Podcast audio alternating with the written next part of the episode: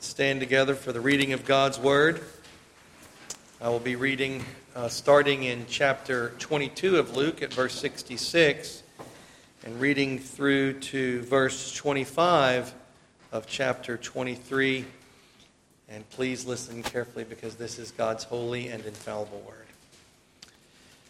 As soon as it was day, the elders of the people, both chief priests and scribes, came together and led him into their council, saying, If you are the Christ, tell us. But he said to them, If I tell you, you will by no means believe. And if I also ask you, you will by no means answer me or let me go. Hereafter the Son of Man will sit on the right hand of the power of God. Then they all said, Are you then the Son of God? So he said to them, You rightly say that I am. And they said, What further testimony do we need? For we have heard it ourselves from his own mouth.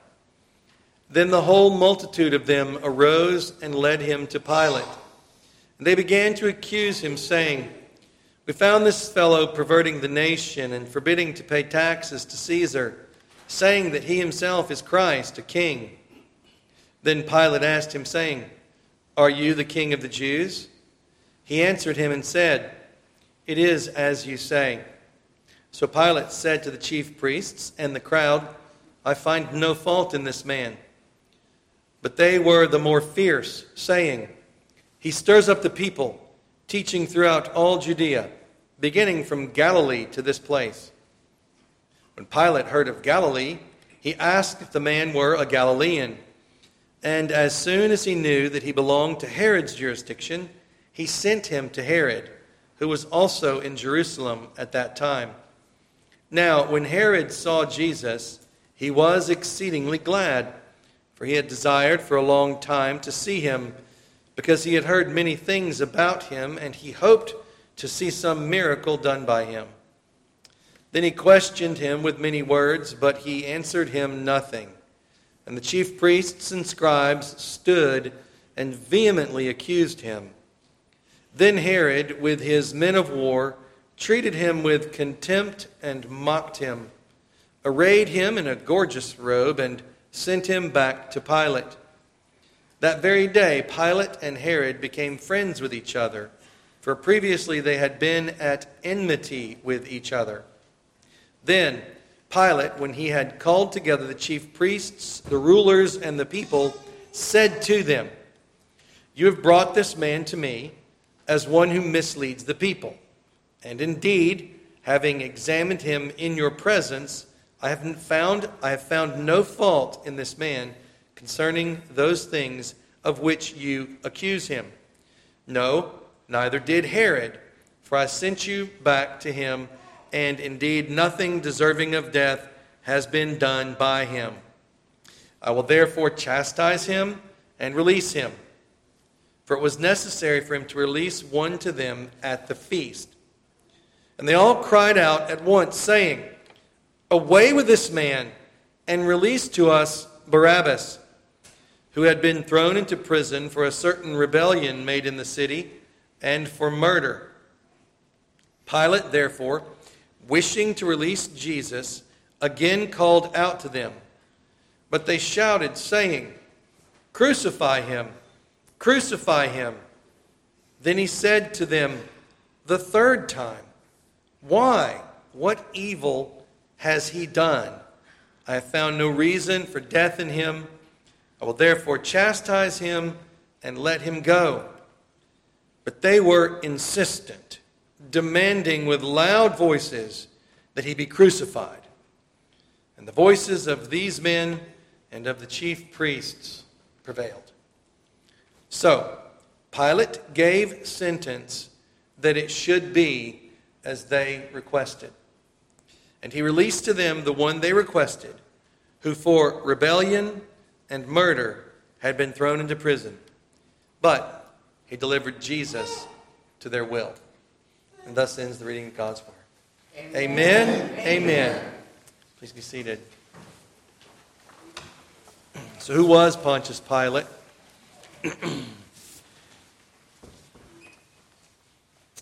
Even atheists know that he washed his hands. Uh, we had a visit uh, recently, and We're talking about Pontius Pilate, and isn't he the guy who washed his hands? So he's a well known historical figure, even to those who don't read the Bible.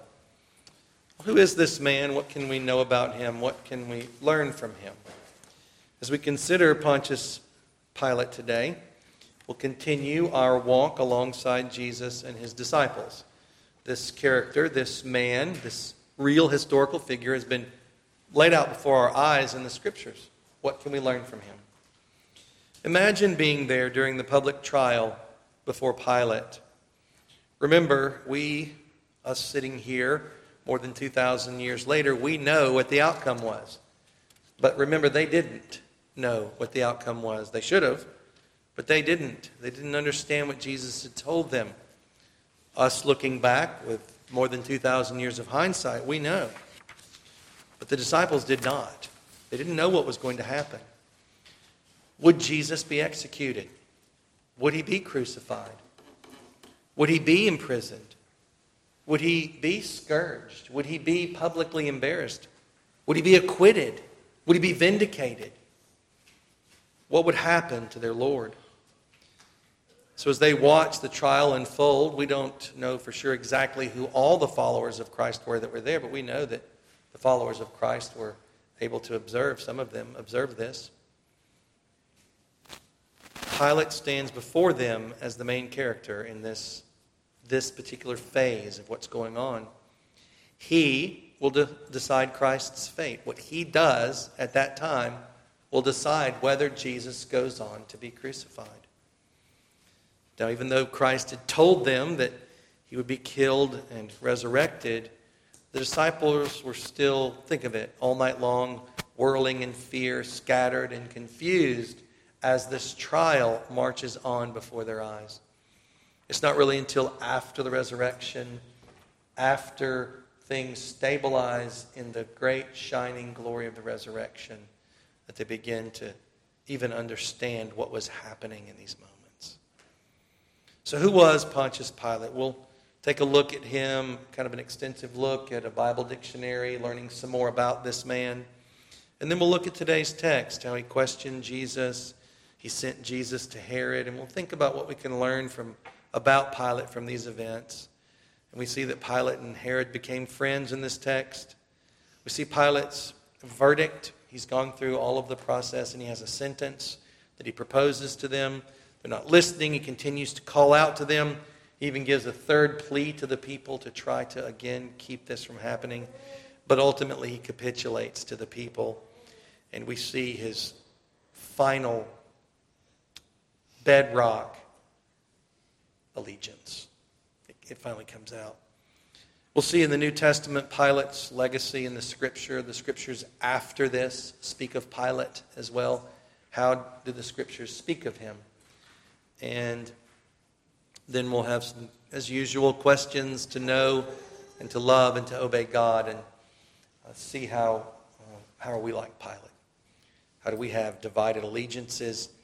What kind of stressors in our life might demonstrate that we are not worshipers of Christ. We find no fault in him, but we don't actually give him full and total lordship over every aspect of our lives. So, about Pontius Pilate.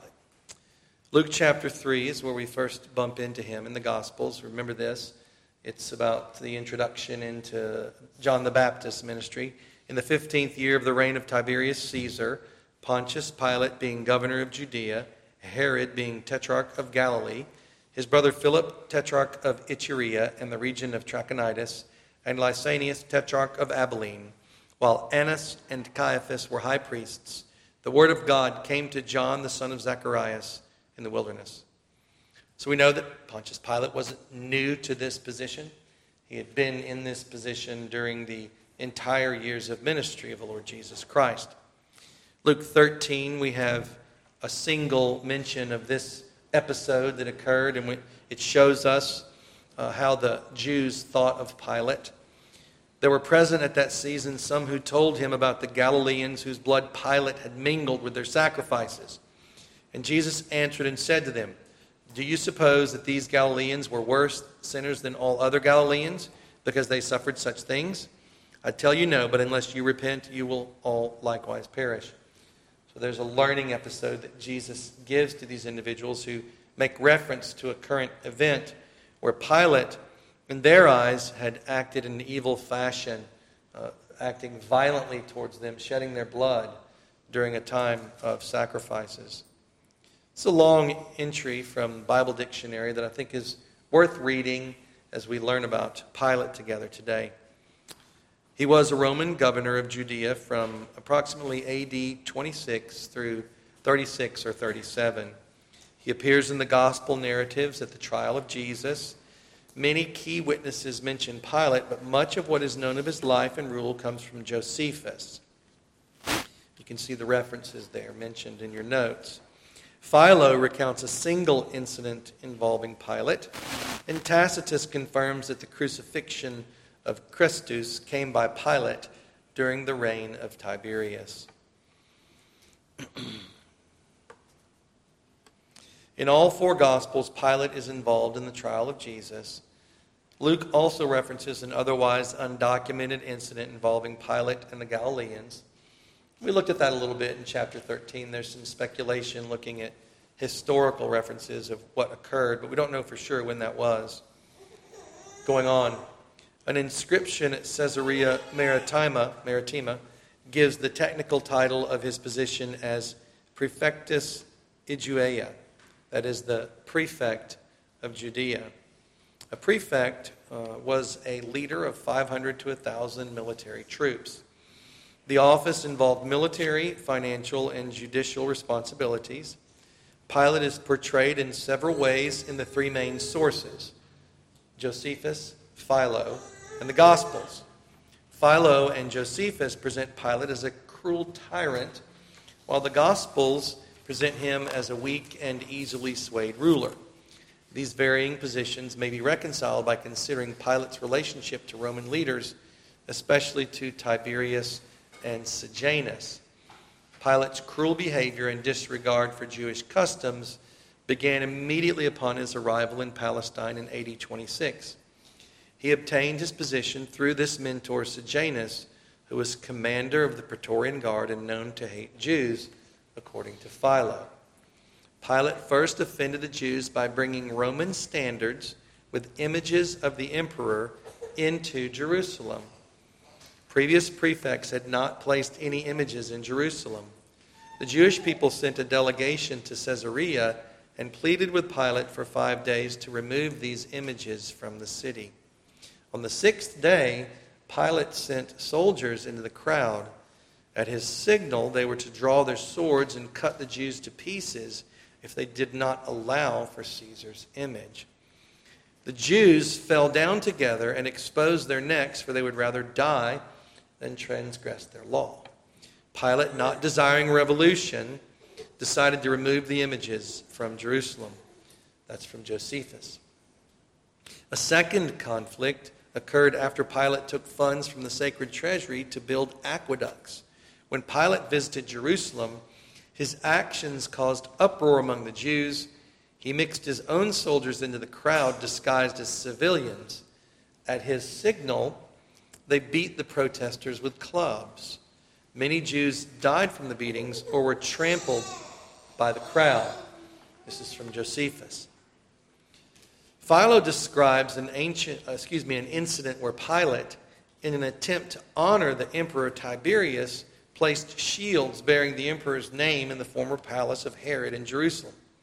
By placing the shields in the headquarters of the Roman administration, not the temple, Herod was attempting not to offend the Jews. However, the leading Jews, along with four of Herod's sons, requested that Pilate remove these shields. When he refused, they appeared to Emperor Tiberius by letter. They appealed to him by letter. And Tiberius, it turns out, he was infuriated and ordered Pilate to remove the shields and place them at the temple of Augustus at Caesarea. Pilate's attempt to honor Tiberius led him caused him to fall into disfavor with the emperor. The last recorded conflict resulted in Pilate's removal from office. When a Samaritan false prophet led his followers to Mount Gerizim, claiming to show them Moses' sacred vessels, Pilate blocked their route with cavalry and with armed men. Some followers were able to flee, but others were killed or taken prisoner. The most prominent men were executed. The Samaritans appealed to Vitellius, the prefect of Syria. Vitellius sent Marcellus to temporarily take over Judea and ordered Pilate to stand before the emperor in Rome to answer the accusations of the Jews. This is according to Josephus. Now, this took place at the end of AD 36 or the beginning of AD 37, and he arrived in Rome after Tiberius's death. Tiberius died in March of 37 before Pilate arrived there. Nothing is recorded of Pilate after his arrival in Rome, but he was likely exiled to France. Eusebius recorded that Pilate committed suicide after the trial of Jesus, though there's no evidence to confirm this kind of an extensive list of what we know from history about Pilate's dealings there when he was the prefect in Judea. You can see that his term was not smooth. He neither had a good relationship with the Jews or with the Romans. He was in a pinch. He was the prefect there for about prefect there for about 10 years. He was there under Tiberius, appointed there by Tiberius to rule that area as the local governor and as you know, that included Israel and Jerusalem. The Jews saw him as one who hated the Jews, and meanwhile, he did not have favor with his Roman overlords. So that's the situation that Pilate was in throughout his tenure there, getting worse and worse as time went on. Now, he didn't live in Jerusalem, he lived in Caesarea. He was there only because of the feast and the large crowds that were there at that time. Probably the same with Herod, who had places and palaces to live all over the place. So, what happens? That's a little background of Pilate. What do we see from Luke? let's look at first time Pilate questions Jesus. The whole multitude of them arose and led him to Pilate. These are the Jews. Remember, we looked at this last week. So they're taking him now to Pilate with their false accusations. They began to accuse him, saying, We found this fellow perverting the nation, forbidding to pay taxes to Caesar, saying that he himself is Christ, a king. And here's Pilate's response. Then Pilate asked him, saying, Are you the king of the Jews? He answered him and said, It is as you say. So Pilate said to the chief priests and the crowd, I find no fault in this man. But they were the more fierce, saying, He stirs up the people, teaching throughout all Judea beginning from Galilee to this place. So you can see that their claims about Jesus forbidding them to pay taxes, uh, perverting the nation, Pilate didn't find any evidence for that. And he didn't find this claim to be king to be anything worthy of death. So first, so Luke's first mention of Pilate, it appears positive to us. He's not quick to give in to the unjust demands of the Jews. Pilate finds no fault in Jesus and states this publicly to the clamoring Jews. The Jews will not be dissuaded, though. They have uh, a firmer commitment to a particular outcome than Pilate does to his. Perhaps the followers of Jesus were there. Imagine seeing this. Maybe they were becoming hopeful at this point. Maybe they were beginning to talk positively about Pilate, even though they saw the accusations of the Jews. It certainly would have been a dramatic moment there for the followers of Jesus Christ at that time. There's some details we get from other gospels that help us see a fuller picture of what was happening there. Matthew 27, verses 12 through 14. And while he was being accused by the chief priests and elders, he answered nothing. Then Pilate said to him, Do you not hear how many things they testify against you? But he answered him not one word so that the governor marveled greatly. This is also given to us in the book of Mark. So Pilate, we discover, was marveling greatly at the way Christ was dealing with these myriad accusations that were being brought against him over and over again. And it's worth noting that even though Jesus didn't defend himself against these false accusations, they didn't stick. Pilate saw that the testimony was self contradictory. Pilate saw that somehow the testimony did not convict Jesus. And yet he marveled at Christ's silence. we know from John that we'll read now, is because most people are going to work really hard to get on Pilate's good side at this point. In John 18, this same account is presented to us, verses 28 through 38. We'll look at it in two parts as we go through this. Then they led Jesus from Caiaphas to the praetorium, and it was early morning.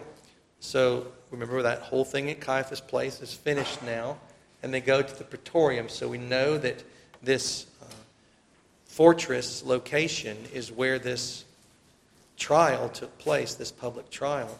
That's where they were holding Jesus inside the praetorium going on with John.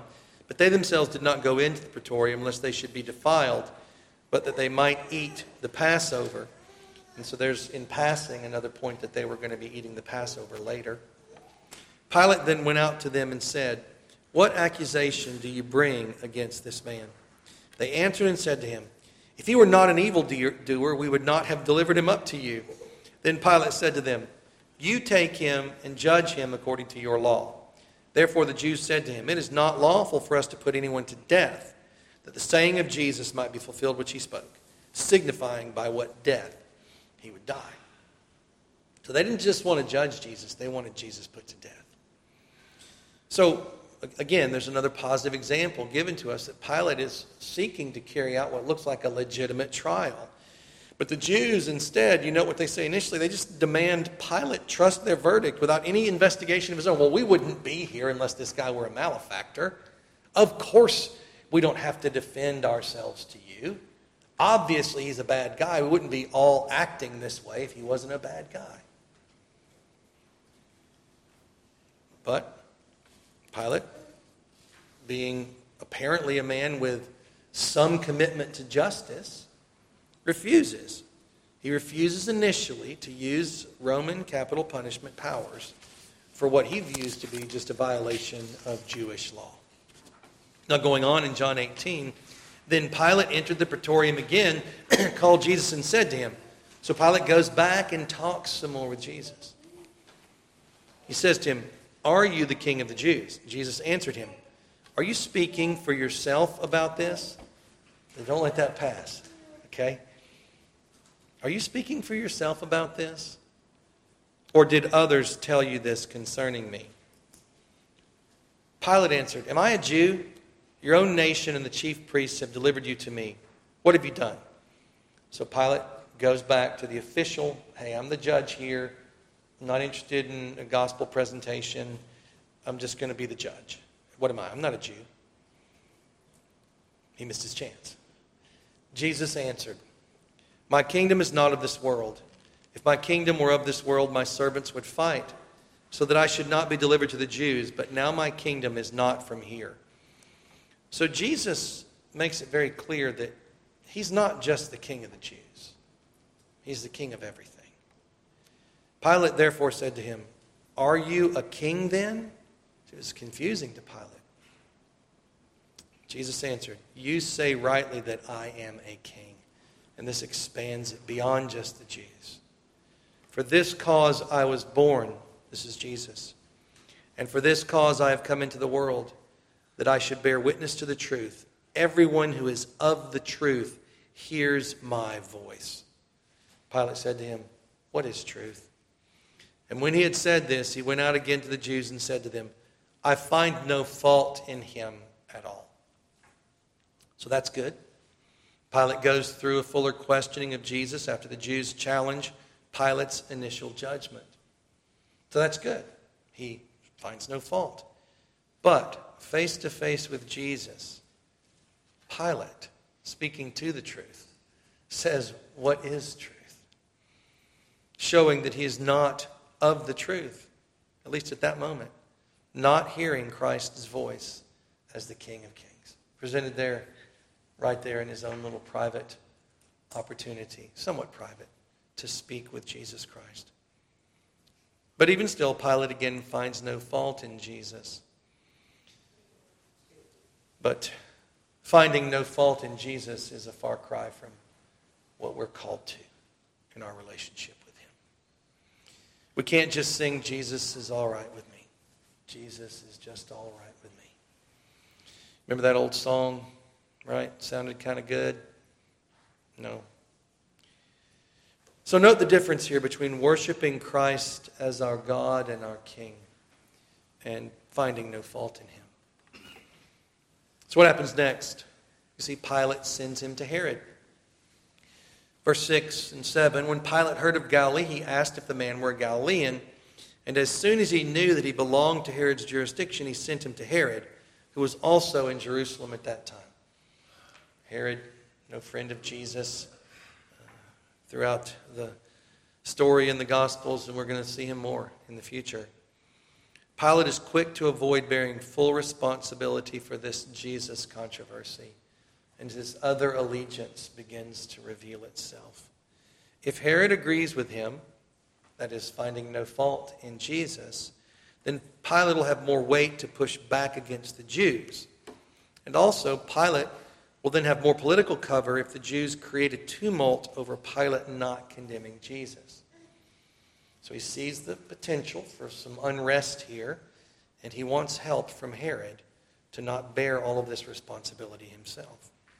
Now, it certainly could also be just a humble act looking for a second set of eyes.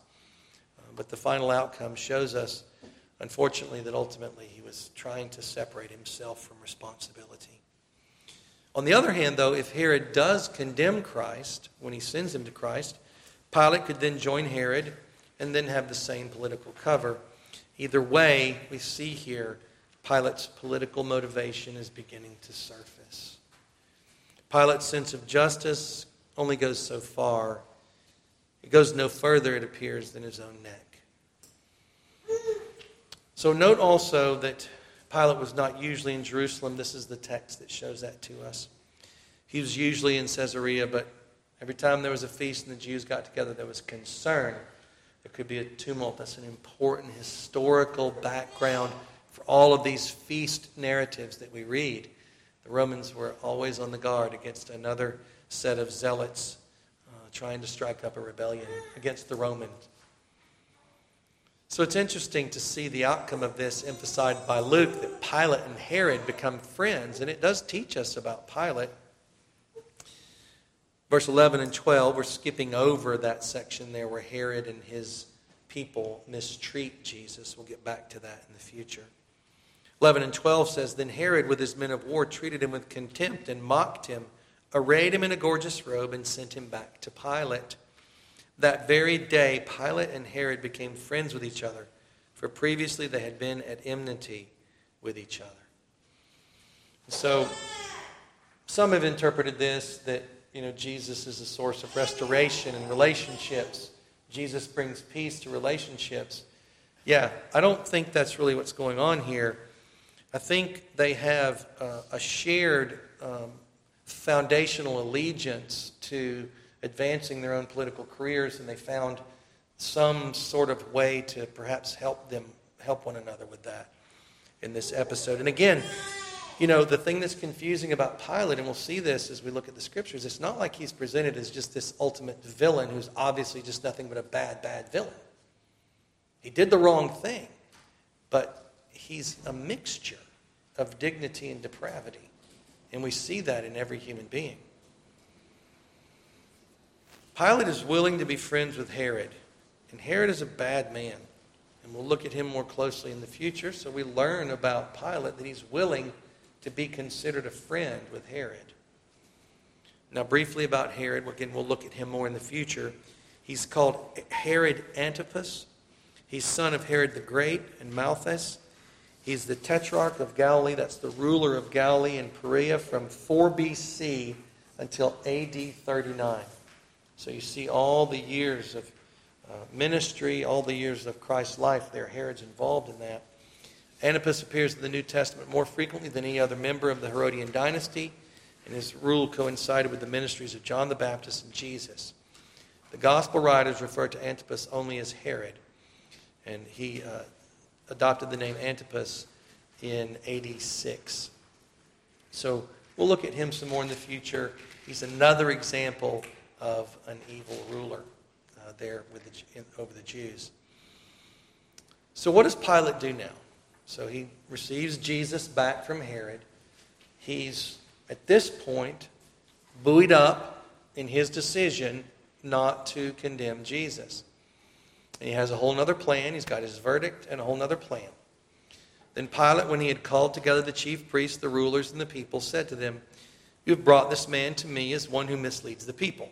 And indeed, having examined him in your presence, I have found no fault in this man concerning those things of which you accuse him.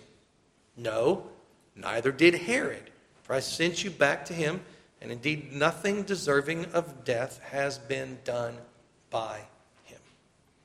I will therefore chastise him and release him, for it was necessary for him to release one to them at the feast. So he's sticking to his plan. He's got his backup from Herod. In the other Gospels, we again see some more details. Matthew 27 18. For he knew that they had handed him over because of envy. So he was hopeful to overcome their envy, overcome that motivation by presenting the strength of Herod and saying, Hey, I'll publicly embarrass him by scourging him. Maybe that will give you the satisfaction that you need, and he can kind of keep everybody happy and satisfy his own sense of justice. So he goes ahead. Maybe if he embarrasses him enough, you know, give him as many scourgings as he can legally, maybe that'll satisfy them. But it didn't. And he bumps into a deeper level of resolve than he expected from the Jews. Verse 18 and 19 shows their response. And they all cried out at once, saying, Away with this man and release to us Barabbas. So he brings up the idea of releasing Jesus. And they say, No, we want Barabbas, who had been thrown into prison for a certain rebellion made in the city and for murder. How does Pilate respond? He's still pressing ahead. Pilate, therefore, wishing to release Jesus, again called out to them. So Pilate desired to release Jesus. So he really has a sense that he knows that Jesus is being mistreated and that this is not right. But the people will not be dissuaded from the death sentence. That's all they want from Pilate. They prefer a man accused of rebellion and murder instead of Jesus. So Pilate's plan now he realizes it is not working. They are utterly committed to this goal. Think about being a disciple at this point. Continuing to watch this back and forth, this back and forth, wondering, watching what's going to happen to Jesus. Now, of course, if they had had faith, they would have realized that Pilate is no judge of Jesus. They would have understood that his fate and theirs did not rest in Pilate's hands. The other Gospels shed some light on this situation. This interesting development where the Lord God, in His providence, gives this very unsettling dream to Pilate's wife this very time. While he was sitting on the judgment seat, his wife sent to him, saying, Have nothing to do with that just man. For I have suffered many things today in a dream because of him. So she's not really responding properly to the knowledge that Jesus is just to have nothing to do with him is the wrong answer. So, did this message of a dream impact this, this dream that she told him about? Did this impact Pilate's decision making at this crucial moment? It came right at that time, didn't it? We don't know, but it's certainly a powerful providence. Have nothing to do with this just man. Well, in some regards, he'd been having a lot to do with this just man. He had been standing up for him up until this point, it looks like. Doesn't give up immediately, but I can't help but wonder how this impacted him. His wife has this painful dream because of Jesus on the very day that Pilate would be examining Jesus. It seems to me that this providence would have fed Pilate's fears. We know from other scripture, we'll see it as we go along, that he was afraid. He had fears about this situation and would have grown, begin to, if it wasn't there already, really begun to grow his desire to completely be disconnected from Christ at this point. I just, I don't want to have anything to do with whatever this outcome is.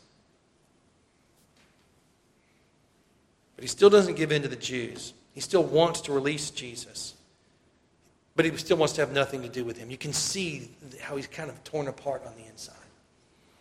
And this is why his actions, when we look back, they don't really they don't add up. They don't make sense. He's conflicted.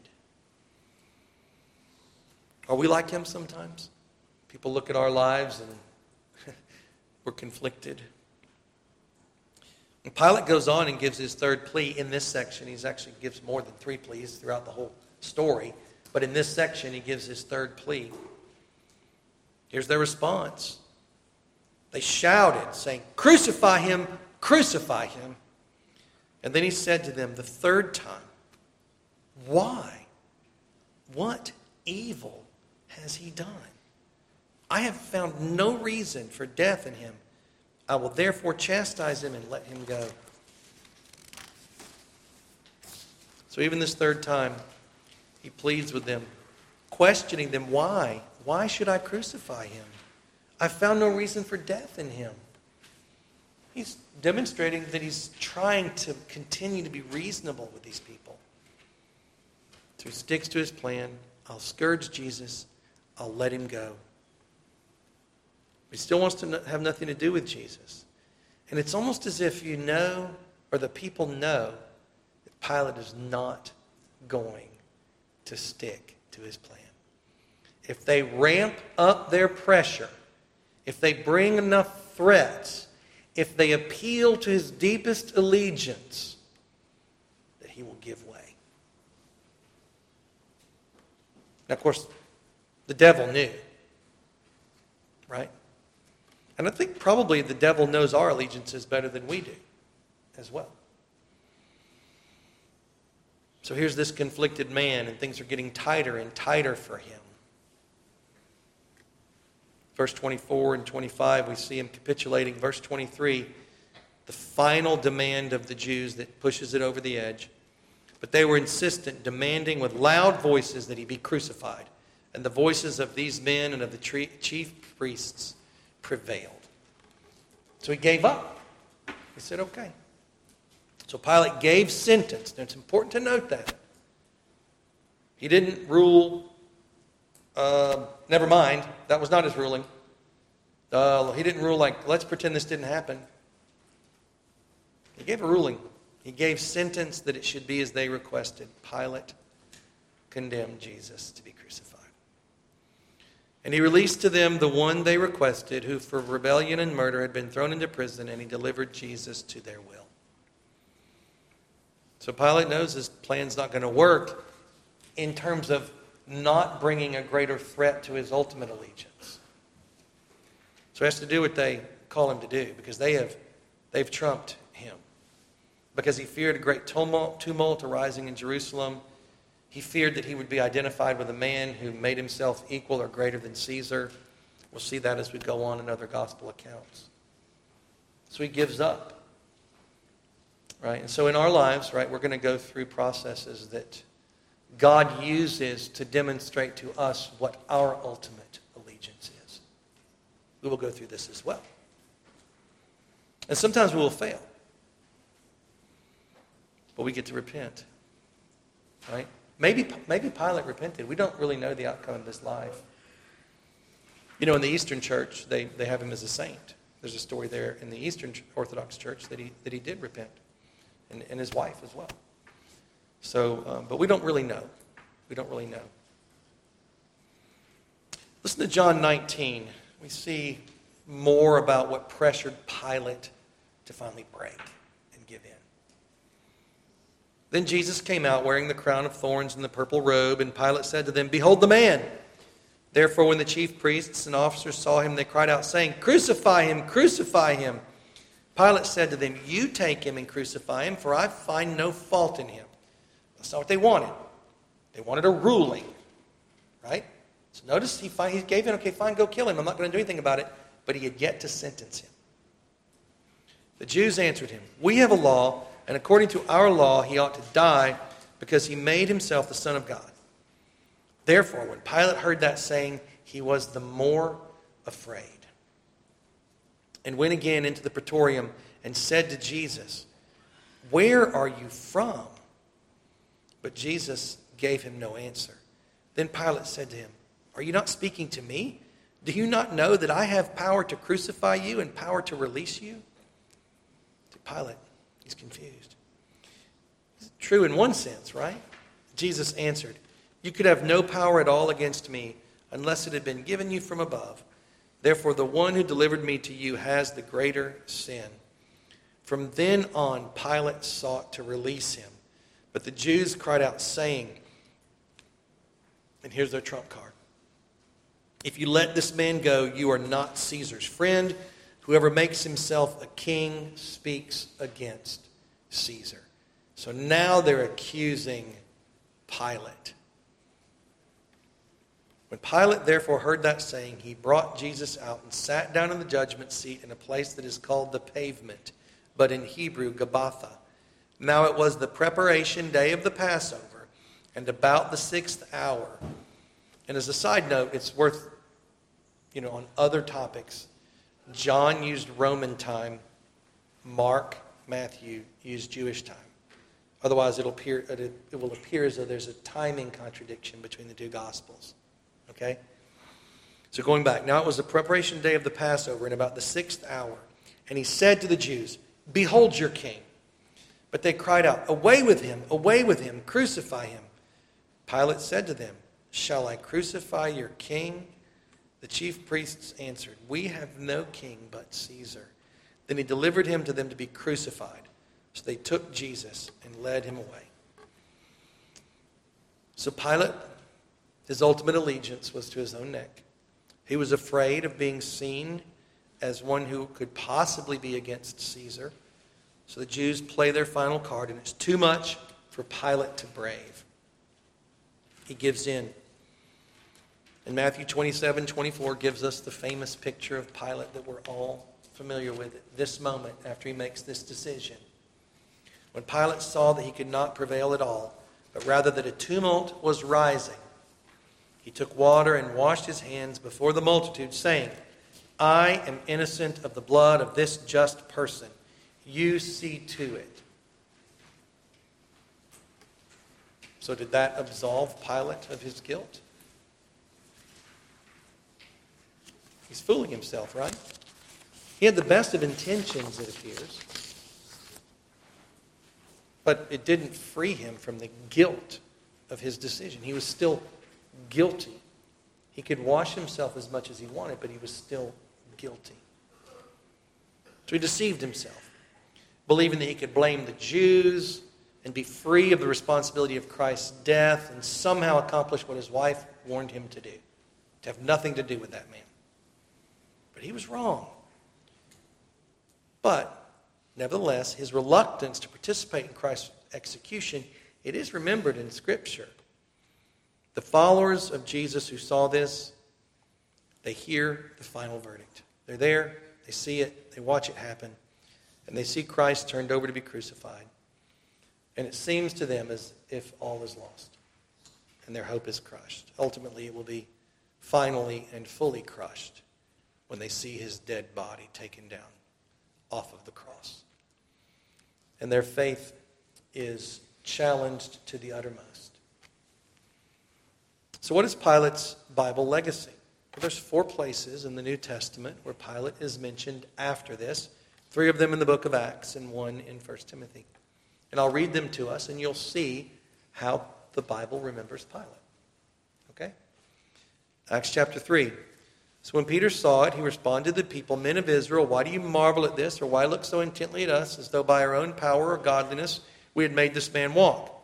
The God of Abraham, Isaac, and Jacob, the God of our fathers, glorified his servant Jesus, whom you delivered up and denied in the presence of Pilate when he was determined to let him go.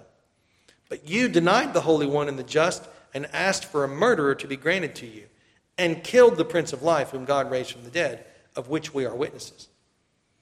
So we do see here, according to this scripture, that Pilate is not given equal guilt with the Jews. He is, in some regards, commended comparatively to the Jews because he wanted to let him go. So it's okay to say that about Pilate. He was portrayed in a positive light. The, the, the problem is when we portray our, ourselves in a positive light, or others even, but we don't really know the fullness of the story. Because Pilate's allegiance is revealed through this difficult time. Acts 4 23 through 28. And being let go, they went to their own companions and reported all that the chief priests and elders had said to them. So when they heard that, they raised their voice to God, and with one accord they said, So they're praying now. This is a prayer. Lord, you are God, who made heaven and earth and the sea and all that is in them, who by the mouth of your servant David have said, Why did the nations rage and the people plot vain things? The kings of the earth took their stand, and the rulers were gathered together against the Lord and against his Christ. So that's the phrase that they're praying according to.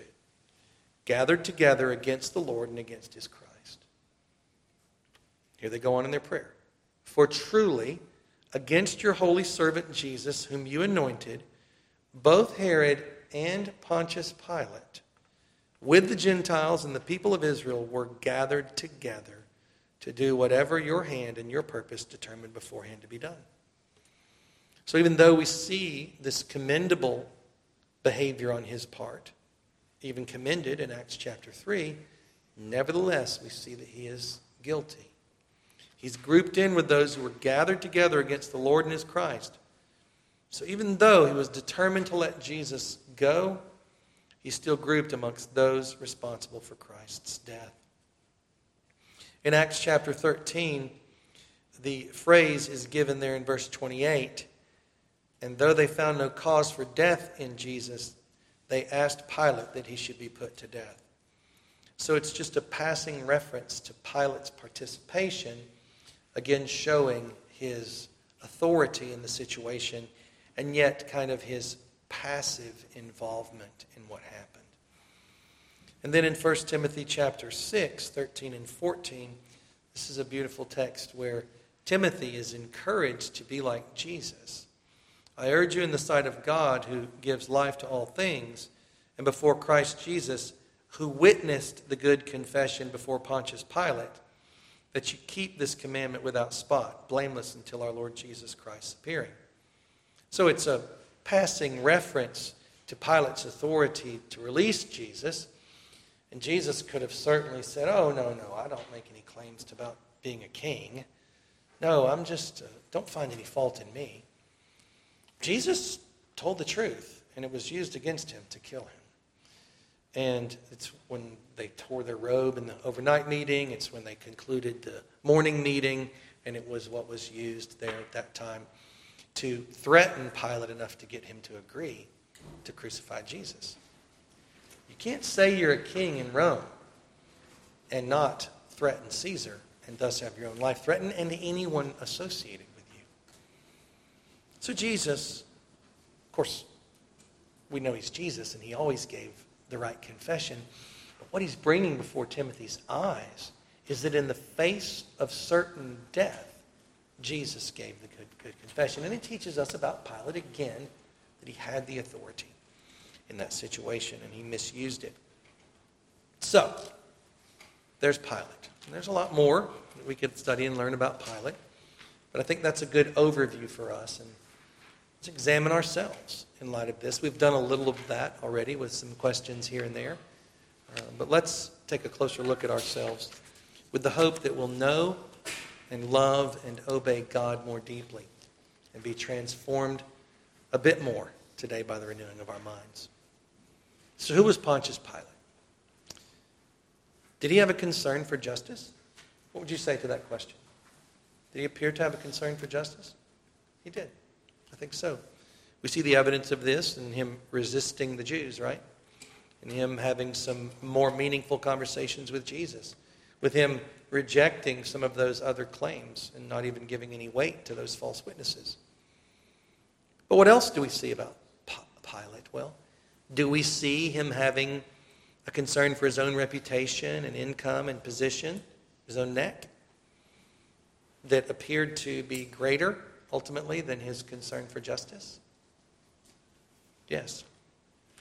And what is the evidence of this that we see in the text? His fear is mentioned, his giving way, his washing his hands, even his decision to send Jesus to Herod began to, you know, unveil. He's trying to get loose from this. So we can see Pilate, think, if we look at this, as a, a double minded man. He's divided, he has competing allegiances within his own soul. And you know what happened because of this? He missed Jesus. He missed Jesus. I don't ever see Pilate insulting Jesus, right? But he missed Jesus. What should he have done? What do you think Pilate should have done? If he had faith, if he had answered properly at that moment when Jesus said, Are you asking just for yourself? What do you think he should have done? What do you wish he had done? If you were Pilate, looking back on your life at that moment, what would you wish that you had done? I don't know. But I, I would have wished that he would have fallen down on his face and worshiped him. I, I would have wished that his eyes would have been opened to the one who is the creator of all things, the great Christ, and worshiped him and proclaimed not only his innocence, but his lordship over all things, and stood up to the Jews and said, You are condemning yourself and your nation to the total destruction under the hand of this righteous man who is the King of kings and the Lord of lords. And I will have no part of it. I will follow Jesus.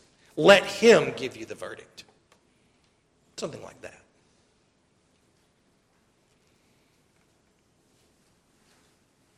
He's trying to split the difference, you see? Trying to find that spot where he could please everyone. So, how are you like Pontius Pilate? Do you think Christianity is this thing where we're just called to not find fault in Jesus? Jesus is all right with me. Is that Christianity? And, and you show up at the club, and uh, but when things get tough, you, you bolt. You wash your hands of Him.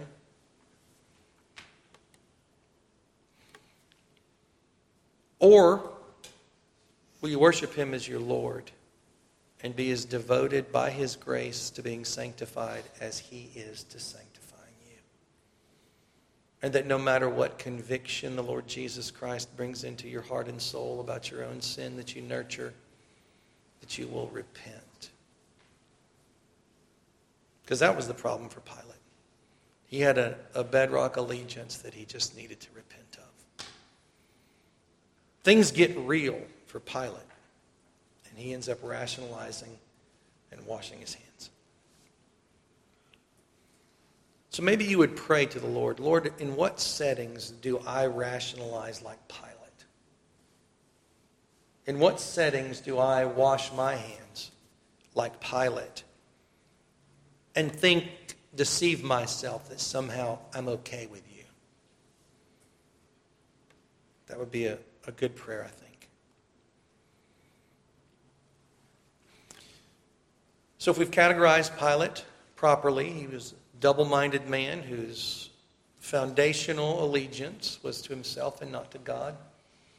And because of that, he was blinded. He missed Jesus. And serves now as an example to the entire globe of a person like that. He's Got some good things, right? But ultimately, nobody wants to be like him.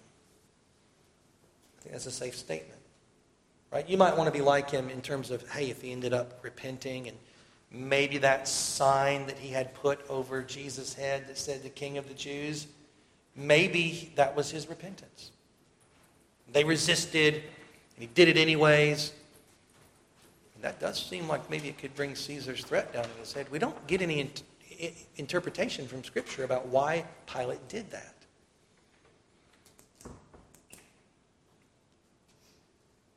I don't want to be like Pilate. I hope you don't want to be like Pilate. I hope that each of you would desire for God to show you your sinful bedrock allegiances that compete with worshiping Jesus Christ, hearing his voice, and being sanctified every moment of every day until you go home to see Jesus. Next, do you think the followers of Jesus may have been hoping in Pilate's justice for a time? I think they probably were. I think they were probably, in some regards, appropriately encouraged for a short time. Do you think, though, maybe it had maybe it got a little bit too much for them? I know for me, I could definitely see myself trusting more in Pilate than I should have in that situation. Really believing that Pilate is the ultimate judge of Jesus. Nudging the other disciples, go Pilate, go Pilate. Get a red hat, Pilate. It's funny, but it's not funny. It's funny, but it's not funny. So, how, how might we be like the disciples probably were in that situation? Like, did Jesus need Pilate's permission to leave that stage? Did the disciples of the Lord Jesus Christ need Pilate's permission to love and worship and trust Jesus Christ in that moment? Did the disciples need any word to come from Pilate's mouth to give them hope? No. No, no, no, no, no. He's smaller than a drop in a bucket compared to the glory and the majesty of our God. So, really, I'm talking about statism, okay? And it's, it's any way that we would believe in the state in ways that we should not. And it's, it's subtle. You know, you can be glad to have a good government that does just things, and then you can just like end up worshiping them and thinking they're the best thing ever. And then when they're sitting there washing their hands and saying, well, you know, I'm trying to stop baby murder, but, you know, we just can't get the votes, that you'll actually defend them. Or, or maybe, maybe I would or things like that, right? Because, you know, there's, there's some serious questions about what is statism? What is the worship of the state? And when does it happen in a human soul? So I think that's a legitimate question for all of us, especially those of us who do things like pay exorbitant taxes and deal with ridiculous bureaucrats and regulations that weigh us down. When can we possibly get into these types of things? So pray about that. Is the state to be over the church? No. No. The state is not to be over the church. And that may have been perhaps what was in their mind. Seeing Pilate truly as Jesus' ultimate judge. Well, brothers and sisters, what did Pilate miss? You know, let's let's look at Jesus. What did Pilate miss? He didn't see Jesus right there in front of him. Jesus told him, I am the king of the Jews.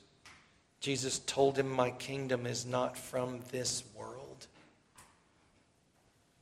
Well, it's not a galactic conquest in, in terms of like aliens showing up or something. Jesus was telling him that he was the king of the cosmos the king of everything, the man given dominion over all the earth. Pilate missed it.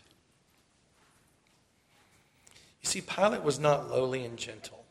Ultimately, the reason that he missed Jesus is he didn't have faith, the faith that would have given him the lowliness and the gentleness necessary to see Jesus in this situation and to obey Jesus no matter the cost, no matter what he would have lost, no matter what would have happened to him. It is faith that frees us from fear, brothers and sisters.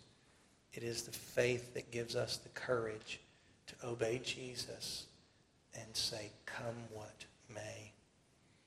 May we all be like that. Paul said in closing, he'd just given the beautiful presentation of the glorious gospel, verses uh, chapters 1 through 3 of Ephesians. And he turns the corner and he says, Walk worthy of the calling with which you were called. And then he describes what that looks like in these two simple words with all lowliness and gentleness. So may the Lord bless us to learn from Pilate, who didn't have that lowliness and that gentleness necessary, that lowliness which doesn't overestimate ourselves, which mistrusts ourselves appropriately, and that gentleness that expresses that lowliness with tenderness and kindness at all times to each other. So I hope that we've learned from Pontius Pilate. I hope that God will use the preaching of his word for all of us to grow up in Christ through his word today. Let's pray. Almighty and gracious Heavenly Father, Lord, we acknowledge to you that in our flesh, this body of death that's within us, we have allegiances that are contrary to you, Lord Jesus Christ. And that these dark commitments prevent us from loving and serving you as we should, that make us look double minded like Pilate.